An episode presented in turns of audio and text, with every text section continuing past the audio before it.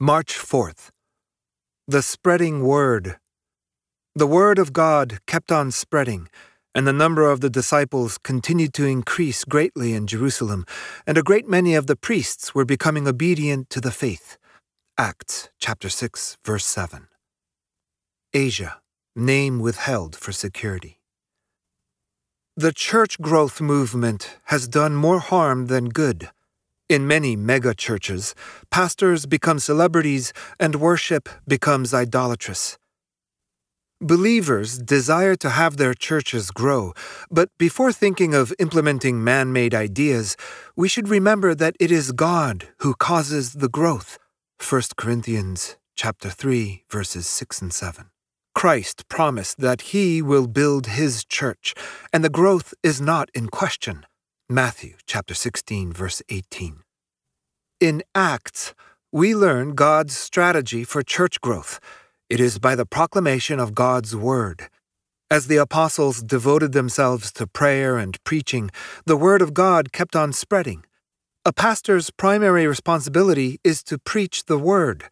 2 Timothy chapter 4 verse 2. As the word of God spread, the number of disciples continued to increase.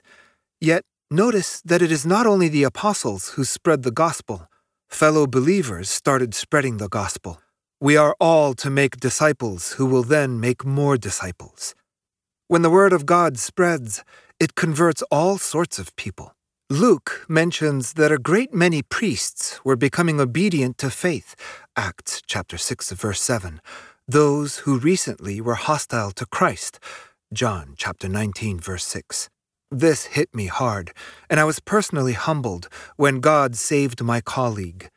I thought she would never accept Jesus as Lord as she used to rebuke me at work when the gospel was shared.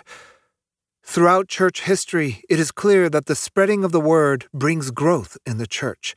Remember that God rewards us according to our faithfulness. Matthew chapter 25 verse 23, not according to the size of our church or number of converts. Remain faithful in spreading the word.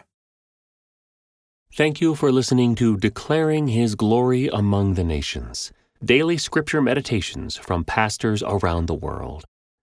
This show is from the Masters Academy International. If you like this podcast, please subscribe and leave a review on your favorite podcast app. The Masters Academy International is committed to fulfilling the Great Commission by training Indigenous church leaders worldwide. For more information and to learn how to get involved, visit www.tmai.org.